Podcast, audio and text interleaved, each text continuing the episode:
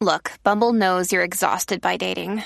All the must not take yourself too seriously and 6 1 since that matters. And what do I even say other than hey? well, that's why they're introducing an all new Bumble with exciting features to make compatibility easier, starting the chat better, and dating safer. They've changed, so you don't have to. Download the new Bumble now. Hello and welcome to the I Can Do podcast with Benjamin Lee. We're here to talk about tips and strategies to have an I Can Do mindset when it comes to faith, family, fitness, and food. Let's go. Here's your host, Benjamin Lee. Hello and welcome to another episode of I Can Do. I am Benjamin Lee. I hope and pray all is well with you. Today we have not one, but two special guests on the show David and Dana Carraza. I had the opportunity to meet them last year in Dallas for an event for their nonprofit organization called Sacred Selections. I will tell you right now that David and Dana, they certainly have an I can do mentality. They are all about helping other individuals. And as you will learn today in this conversation that you're about to listen to, they've just done so much for so many people around the world with their nonprofit organization. I want to read their mission according to their website. Sacred Selections' mission is to financially assist Christian couples whose hearts and homes are open to loving and raising a child in the nurture and admonition of the Lord. The dream of parenting does not have to be constrained by limited financial resources. The foundation, its board, and many generous donors are committed to using the blessings we've received to assist in the wonderful effort in creating a Christian home and family. One of the things that really stood out to me with David and Dana was or is their determination and passion when it comes to helping children find families. And you'll find out why as you listen to this episode here. My hope and prayer is that by the time you get done with this episode, that you will be motivated, that you will be encouraged to donate, to assist in some shape or form with what David and Dana are doing with Sacred Selections. They are doing something really great, and I hope and pray that they will be able to continue to do this for years to come. Enjoy the show. Here we go. David, Dana, welcome to the show. Thank you. Thank you. Great to be here with you, Ben. Yeah, how are you guys doing? We're we're we're we feel so blessed. We oh. we got here to Murfreesboro, Tennessee on January 24th, and we have loved every single minute of it. It's just been great to be here. Yeah, I bet. I bet. How's that been? Uh, how's it been different compared to when you guys are in California? Rain. yeah, a lot of rain. yeah, uh, you know it's funny in California from from mid-April through October. The only thing you look at in terms of the weather is how hot is it going to be today. And uh, here, you know, you're you're checking the weather about every two or three hours. You know, uh, it's a lot more unpredictable here. Well, it's been so much fun. We bought the house next door to our son and his wife and three kids. And then we brought Mama from um, California, who's 91, and she'll tell you 91 and a half. So my son has two acres and we have two acres. So we say we're the four on four family. We're four generations living on four acres in Tennessee, and just wow. it's wonderful. It's yeah. like my daughter just walked in with a bouquet of irises from their garden to have for tonight. It's just it's just constant family, and it's wonderful. Yeah, I bet. Well, praise God for that. That's fantastic. Well, I know you guys have a very busy schedule, so I really appreciate you being on the show. I had the opportunity to uh, meet you guys last year in Dallas at one of the Sacred Selections uh, dinner fundraisers. And that was my first time being there, and I was really blown away just seeing the passion that the both of you guys have for what you're doing. I know there may be some who are listening who may not be familiar with sacred selections. So, can you tell us a little bit about it? well, um, I love children, and it, if we want to go all the way back to the beginning, um, when my mother was pregnant with me, the doctor told her to abort me because she would surely die. And my parents, my, my father, who um, passed away at 92 after many, many years of being a gospel preacher, they prayed about it and decided to walk in faith. But they told the doctor, "You do everything that you know to do." And I lived in my. I was born in a little bitty mining town in New Mexico called Silver City, so not the heart of you know medical greatness. And um, I survived because my parents said no to abortion. Wow. So I always knew this story and that that powerful thing to have on your heart mm-hmm. to know that, you know, back in the 50s, I was born in the 50s, you did everything your doctor said. Yeah. And um, they went against that um, and went on faith. So you fast forward to marrying David, who I always say he's medicine. I'm not. I married medicine, and we own this medical laboratories, and we would see girls come in for. Uh, we did ten dollar pregnancy tests. That was before all these home kids. And when the girls would want written uh, confirmation, David would say they're going to go for an abortion, and that would go all over me. And I remember the very first girl that came in and asked for that And she was a professional. She was 28. This was not a teenager. She worked at Intel. She had a little business suit and a ponytail, and I'll never forget her walking out of the lobby of our lab with that paperwork and knowing that she was going for an abortion. And that just went all over me. And that was 1992. So I've always tracked how old would that child be? Well, today it would be 28.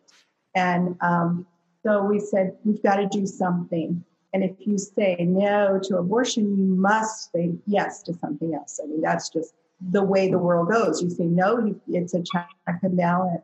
And the more we got into it, and we started working with uh, Christians who wanted to adopt, and we started working with girls who wanted to choose adoption for their babies, we said, okay, this is it, it's adoption. And then it kept morphing and morphing. And then we had uh, opportunity with a lot of Christian families who said we want to adopt, but we don't have at that time just the attorney's fees were ten to twenty thousand, and I said we need to set up a separate from the church a 501c3 where people could freely give, get the tax credit, and know that all the money would go for these adoptions. Um, which is a great idea, but if you don't have money, you know, you got you got nothing. So we worked on it and worked on it. And we even uh, got a board together. And uh, one of our good friends from college, um, we got reconnected through him by way of God. And we asked him what type of law. One night we were telling him what we were doing. And he said, uh, Well, I do uh, work where I set up nonprofits. And I was like, I, I, said, You had no idea what you just volunteered for. I gulped and I said, Okay, Kevin, how much? And he said, Oh, for you, Dana, it would be free. So they've continued to do all of our legal work for free and set us up. And um, it's been a real blessing. But still, we didn't have the money for the first adoption. And then LabCorp came into town, which is the big, largest lab in the world now. And they bought us out that was, two, that was uh, in 2006. Okay. And we finally had the money, and David and I went away for a little vacation for a few days. And the more we talked about the resource that God had blessed us with, I just said, let's go home now. Yeah. We got to get to work now because there are babies who are waiting now. So we went home and we started working, and you know, God just started opening door after door after door. So I always say, if you make a promise to God, watch out because he's going to hit you with everything. And sometimes it comes really fast and you're gulping for air, right, David? Yeah. So we actually set up, um, we, we incorporated in 2004. That, that's when this attorney friend of ours who, who uh, got, got us, you know, got our 501c3 status, but we were still busy running our medical app. And so when we sold it in August of 2006, you know, I mean, just all of a sudden, you know, you, I mean, up until then, I mean, our life was pretty prescribed. You know, I got up at five in the morning, I worked until midnight, and I just, just did that almost seven days a week. And so all of a sudden, all that went away. And I was 52 at the time, and it was kind of like, gee, what are we going to do now? Yeah. and, and so, you know, after we kind of decompressed a little bit, you know, we we talked about that. You know, Dana had this vision of you know, bringing the two stages of life together, young people who would like to give a child a home, and then people, you know, not necessarily older people, but people who, who had already kind of raised their kids, but they had financial resources. Her vision was bring the family and the money together so that a child can find a home. And um, so when you run a business for 25 years, you learn a lot. And mm-hmm. so our vision was to, you know, God had blessed us with this opportunity. We had time, we had some resources. So we wanted to take all of the things that we had learned running a business for 25 years and put it to more directly to work in the kingdom. And and Dana had the vision, and I said, look, let's just let's just start another business, but this time it's going to be the Lord's business. Yeah. Right. Yeah. Which is the bet. Yeah. Yeah. Yeah. That is and so, so we, we, yeah. actually, we actually got started officially. We got started in February of 2007 and we set up a little card table. We got set up a card table at the in front of the bookstore at Florida College during lectures week, and we had some brochures, and we just kind of introduced this whole idea to the world, and and we had no idea where this was going to go. Yeah. And you know, so here we are, 13 years later, and you know, God's people are amazing how they've responded to this. I mean, truly, amazing. truly did in the beginning, you know, with an average adoption being 30 to 50. That five children in our lifetime, wouldn't that be amazing? You know, and then God slapped me in the face and said, Yeah, watch this. and now we're at 352. Wow. From countries around the world and America from birth to 17. I mean, it's everything. And, yeah. and 33 of these kids now that they've you know they've gotten older have been baptized. Yes that's the magic number. Yeah. Right? Yeah, that is so that's so fantastic. Let me ask you and, and, that was one of the things that just really stood out to me at the at the dinner just seeing the the passion and the tenacity that you both have really going after this what, what kind of fears did you guys have if any when you guys when you finally got this started in 2007 is just looking at it now 352 souls that have been impacted um, walk us through a little bit. What were some of those fears, uh, if you had any, when you guys first got started? I, well, you know, that's one thing that you you know we you get used to dealing with. Um, mm-hmm. There's a lot of things in life that, that can teach you this lesson, but if you if you started a business, you learn it really quick, and that's uh, getting comfortable with uncertainty. You know, you you just you really don't you're not just picking a paycheck up every two weeks. I mean, you really don't know what's going to happen. I mean, you're and flying without a net all the time. so,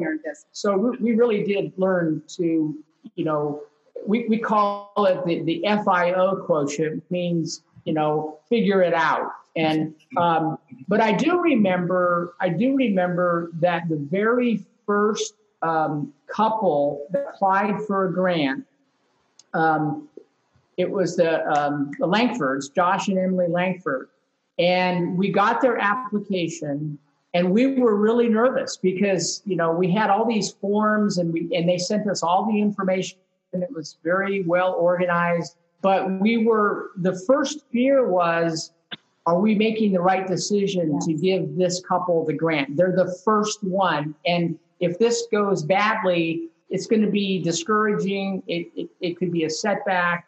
But the really cool thing about it is that our my daughter and my son-in-law and our, our son and our nephew, nephew and nieces, they all knew Josh and Emily really well, mm-hmm. and they, just they just exploded with excitement, yeah. and they kept saying, "Mom, Dad, they're the best couple. They are they are yeah. the perfect couple." And and I look at back now and, and see almost that that was providential that Josh and Emily were the first one yeah. because they were so highly recommended. And what they did during the course of what they've done, we've we've helped them four. with four. We've yeah, helped them with four, four adoptions wow. now. And in every single case, the way they conducted themselves, they not only shone shone the light for, for God's God's glory, but they established a very good reputation for sacred very selections. so, good. so that was our first fear was what if we pick a bad family? Yeah. and, and Josh and Emily, we look back now with a great deal of, of uh, uh, affection for them because they made the first adoption funding very positive, very easy, and you know it could have gone differently. So that was our that was our biggest fear is like, what if we blow this? You know. But I want to say an aside on Josh and Emily, they were so wonderful. And after the first one, and then the second and one third, we had an emergency of a little 18 month old baby, and I called them, and of course they ran to her side and took her. But the next time I saw Josh at a fundraiser, he whispered in my ear, he said, "Dana, I have permanently blocked your phone number from my phone." Uh, We're done. Yeah. yeah, that's great. So, at any given time, then, how many couples are you working with?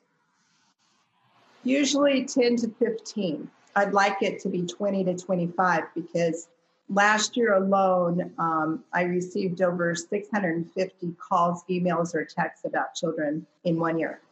Okay. That's how are people how are those 650 people how do they find sacred selections is it through like a bigger adoption agency or how does that work Well, you know, the adoption arena is really quite small. Um, Yeah. There are a lot of big players out there. And the way, the beauty of the way God has instructed us to set up sacred selections is when we give a grant to a family, we never give them the cash. Um, and we always make that a point. I don't know if you remember at the fundraiser you went to, I always have one of our families there stand up and say, Did you get any cash? Because I want them to tell the world this is the way we run it because we want to be very transparent and we want to be able to show our donors that we know where every penny went to. So we get all of the invoices, and when we get from a new uh, a new attorney or agency, I'll call and say, "Did you like our family?" Yes. I go, "Okay, I've got your bill right now. I'm going to FedEx it to you. How about if we do this again?" Because usually uh, adoptions are one, maybe two. So you don't have repeat business. And once uh, a, anybody in the adoption arena works with the Sacred Selections family and with the, our payments, uh, they want to work with us again. Yeah. you know, you know, we again we're, we didn't we didn't plan this. I mean, No. we're really we're really not that smart. yeah, we're not this smart. but, but the way our model has worked, what what has emerged out of this is, you know, we're not competing with other agencies or other mm-hmm. attorneys. So when an agency calls Dana and says, "I have a I have a birth mother that would like to place her child their child for adoption," when they call Dana, there, there's three things that they automatically know. Is number one, there is a a really good number two home study approved family and all the funding is in place.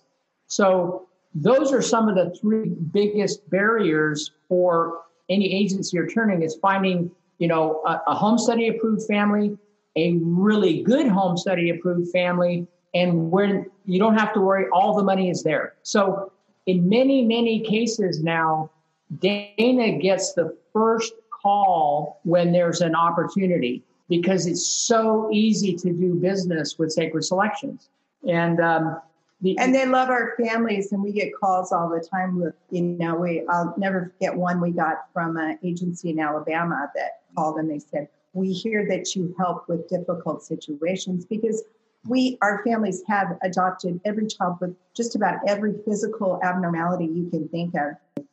and I can, I'm overhearing the phone call, and, and she says, "Hi, this is Dana," and, and and he's responding back, kind of whispering, and and, and she said, "Are, are you okay? You know, I thought he was are you sick. are you okay to talk?" And he goes, "Yeah, I'm in a duck blind." he was he was he was out duck hunting, And he still picked up the phone, he took her call. I know. And I said, "But you put my call." And he goes, "Well, I know you only call if it's important, and I wanted to be here for it." Well, Wow. you know, you just get that. We had one situation where on a Friday at five o'clock, I got a call from um, a social worker who said, "I'm going to remove a child from a home. If Mhm. you have another Sacred Selections family who can adopt this family, be ready to go here in town with certification with an attorney before nine o'clock on Monday, you can have this child. Yeah. This was the social we had worked with before. And she knew if she removed the child, the child would go to the state. But she said, I'll give you 48 hours. Mm. Well, as God would have it, we had a family and we just told them, I said, you got to move fast. Just start driving west. And they go, tell us where we're going. I said, we'll talk on the way. Just get in the car and start driving west. They got there, got there in time. They were there, had all their credentials. I had my attorneys call, get in, everything was done. And that night, the uh, social worker said, she said, I have never in my life seen anybody do anything so fast. She said, yeah. This is incredible. And I said, Yeah, this is God. And she yeah. said, Well, it has to be, honey, because you can't do this. And I said, I know I can't. I said, But to make it even better, my attorney that was in the state um, was in Bermuda on vacation. But she took that call and made all those connections and called the judge to stay everything so that we could get moving forward. So, yeah, there are some unbeliever warriors that work for us and help us because they believe in us and they love our pick and selections families. Yeah, well, you guys are doing great things for so many people. I'm always curious. Uh, you guys have been doing this since 2006. Were you guys working together in the lab prior to this as like? Oh, yeah. so I, I wanted to ask you a couple of questions about that. We only have a few more minutes left. Uh, give us some insight, give us some tips how you two have been able to work together so well. You know, sometimes you hear husbands and wives, and you know they uh, they just don't seem to be able to to work in a in a work type setting. Um, how have you guys been able to make it work? We laugh a lot. He's got a great sense of humor. We're both we both can fun of ourselves. It's, it's yeah. nothing. Yeah, I always say sign of a good marriage is a scarred tongue. You just you just learned to you just learned to bite it. you know, it, it's not easy, but it sure is rewarding, and it's wonderful. And David took a job after we had sold the lab with in a, with a hospital, and I said, "Do you realize it's the first time in all your years of marriage we celebrated our 40th wedding anniversary this year?" And I said, I don't know who you're working with. I don't know. You know, that was kind of weird, but it was there were there were many times I'm sure for both of us that I mean I remember spe- specifically thinking when times were I mean really bad. I mean it, it's there's been points where we almost lost everything. You know more than once. More than once. Um, but I I can tell you many times that the only confidence that I had that we were going to make it was because Dana loved God more than she loved me. you know? Fantastic yeah, yeah. that's a powerful thing know, something good yeah. Well yeah what a blessing. Yeah yeah. It is it's the greatest blessing. Plus we were surrounded my parents uh, were the first ones to donate to sacred selections. They were also very supportive of us. During this time my father had three forms of uh, cancer. But still lived to be 92 lost a, a, a kidney and he lived he and mom lived with us for many years. And uh, during that time, they were so steadfast in prayer to, for us that we both feel like they were an integral part of our success. Just yeah. in, and they were married almost 70 years. So. Wow. So, you know, yeah. Right now, you know, Ben, what what you're doing, giving us this opportunity to, you know, share our story on your on your podcast is is is more valuable. You probably realize yes, very valuable um, because of this whole you know coronavirus pandemic situation that we're in.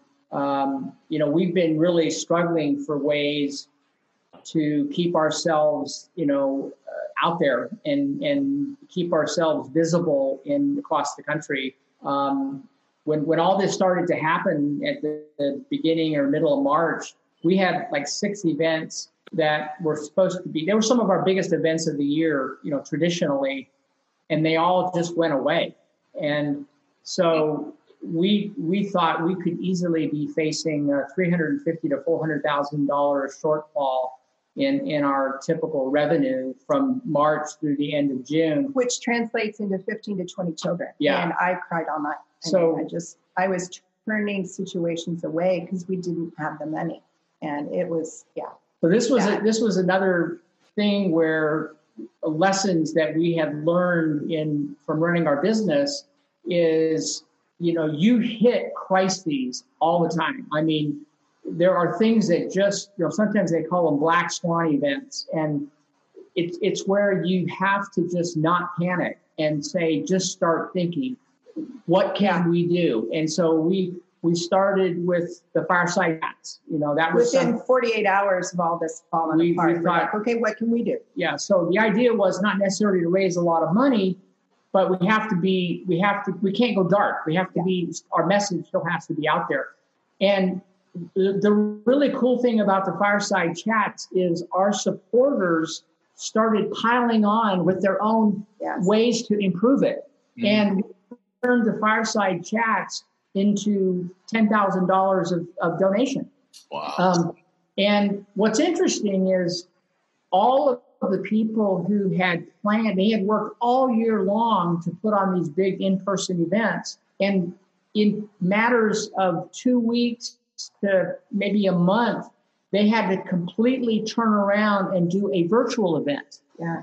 and which was brand new. So I love passionate people that think creatively and Yes. will not quit. And and what's interesting is right now we are actually ahead of what we were where we would have been historically. wow. And and that's a test not only to the these people who won't quit, but it's a testament to these donors who are continuing to support this. Mhm. Um, the other thing I say is it shows that the brethren will pay a premium not to have to see each other.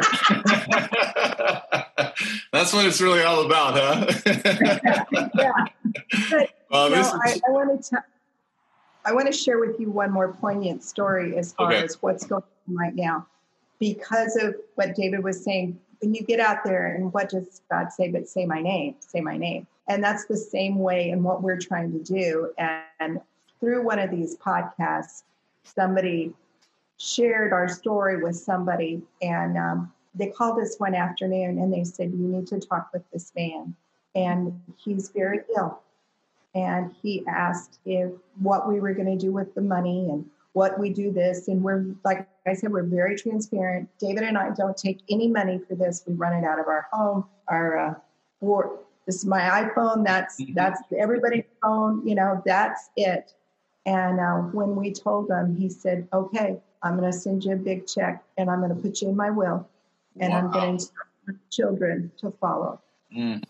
so, you know, that changes you. That changes you and humbles you because this is a man uh, who's facing certainty and he is taking his time to help others. And he immediately sent us a check and we immediately put it to work and we sent him pictures of the baby and the family that he helped. We don't give out names, we keep our generous benefactors anonymous and they sent him pictures and just were humbled so much that somebody would help them in an emergency situation.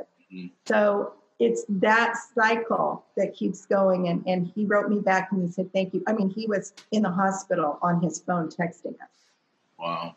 What a blessing. you know, Yeah, God bless him. Yeah. yeah, the reason actually the reason that we came out here, we've been planning this move for about three years now.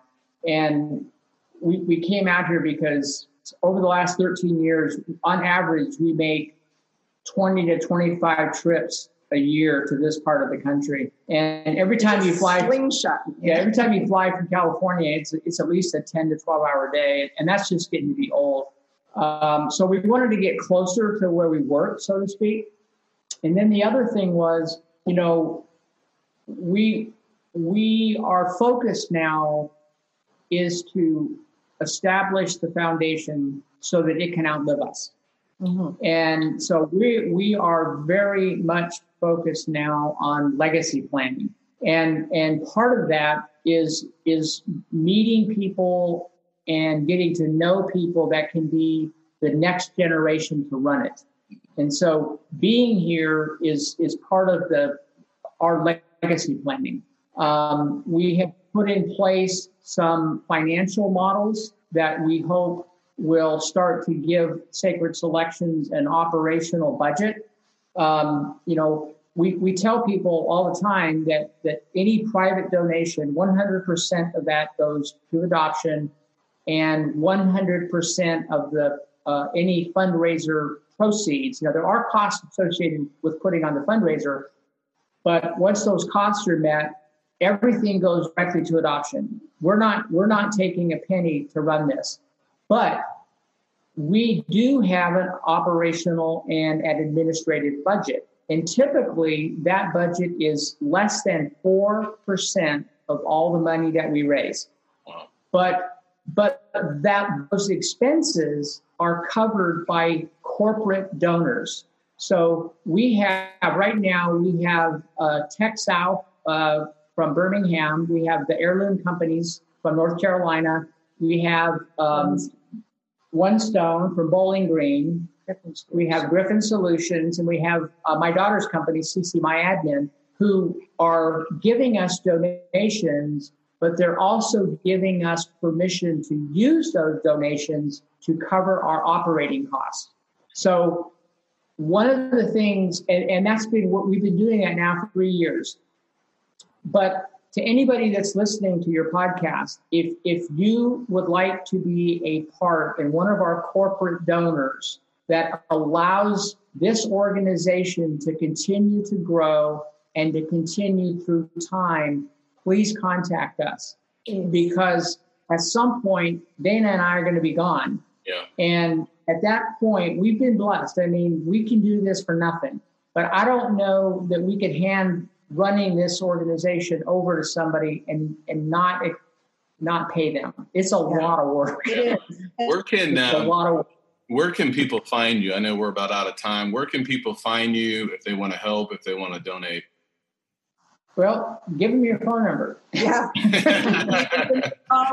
916 770 0336. But our, um, our webpage is sacredselections.org. And it has our address, more phone numbers, everything that they need. And uh, we would love to hear from them. Yeah, it's, it, you know, so we, we have, you know, basically we have two, we have the, the general funds where people donate from the events and that 100% of that goes to adoption. And then we have corporate donors that, that give us money and they give us permission to use that for covering our operating costs. But, um, you know, again, for less than 4% of your gross revenues is a pretty effective model. And the biggest reason is, well, two biggest reasons. One is we have no paid staff and two, we have no we have no physical overhead. I mean, in terms of a building or an office, you know, it, it's literally runs out of our kitchen table. But you know, Ben, if Sacred Selections were to die with us, I would, yeah, that we wouldn't have done it right. And so we're we're actively looking for people who would want to be a part of this going forward, as well as actively looking for people who would like to add to our endowment to keep it so that people can get paid. And there's no reason why they shouldn't get. Um, but for years and years and years, you know, the church has set up to where you know, oh, you can't take church funds, which I totally agree. Yeah, we so don't. We've never. We don't. Never take, taken. We've funds. even sent checks back yeah, from congregations have. that tried to send us money, and we just. Yeah. We just have that conversation and said but, we can't do that. But we built the model. God is God has built it for us that we show how this can run and run effectively. So we just need we just need your help getting the word out there. Yeah. yeah. Well, oh, go ahead. well, I, I just you know at this point in in our life, you know, I I read the first the opening verse in Joshua when God tell when God is speaking to Joshua and he says, Moses, my servant, is dead. Now therefore go. go. Right? Yeah. At some point, Dave and Dana are going to be dead but keep this going. There's there is this is not about we're looking working. for Joshua. That's what we're doing. We're looking for Joshua. yeah. Yeah. This is about us. This is this is something that God has always expected his people to do is to care for the fatherless. Yeah. And and so there's no reason that it should quit when we're gone. Yeah. Well, you guys are doing great work and I know you guys have impacted so many lives. And just just going to one of the fundraisers and learning more about you guys has just been a a blessing for me. And we have a lot of friends who have been positively impacted by Sacred Selection. So thank you so much for what you're doing and your time. I know there's another event that you guys are getting ready to have. So uh, yeah. really appreciate the time. And I'll do my best to spread the word here and we'll try to get this out to as many people as possible. But God bless you both. Uh, uh, final word for the audience. Well, keep us in your prayers. This this is you know there's there's so many things that you can do. Not everyone can adopt. Um, Jesus said one time, you know, take heed that you do not despise one of these little ones. And one of the one of the meanings of despise is to count of no value. Um, you can do something to show that you value the life of a child, especially one that needs a father. Amen. And whatever whatever it is, don't walk past the opportunity. Yeah, don't walk on the other side. And if you're looking for ideas, call me. I'll, I'll plug you in because there's lots of work that needs to be done. But we know this is God and we appreciate your prayers because the devil doesn't like what we're doing at all. And he's putting up more and more roadblocks every day because he sees this success. And he knows that these children, if they get into Christian homes, are become great warriors against him one day. So he, he's after us. Yeah. And we need your prayers. Thanks so much, Ben, yeah, for doing that. Ben. All right. We'll be right. for you and take care and God bless.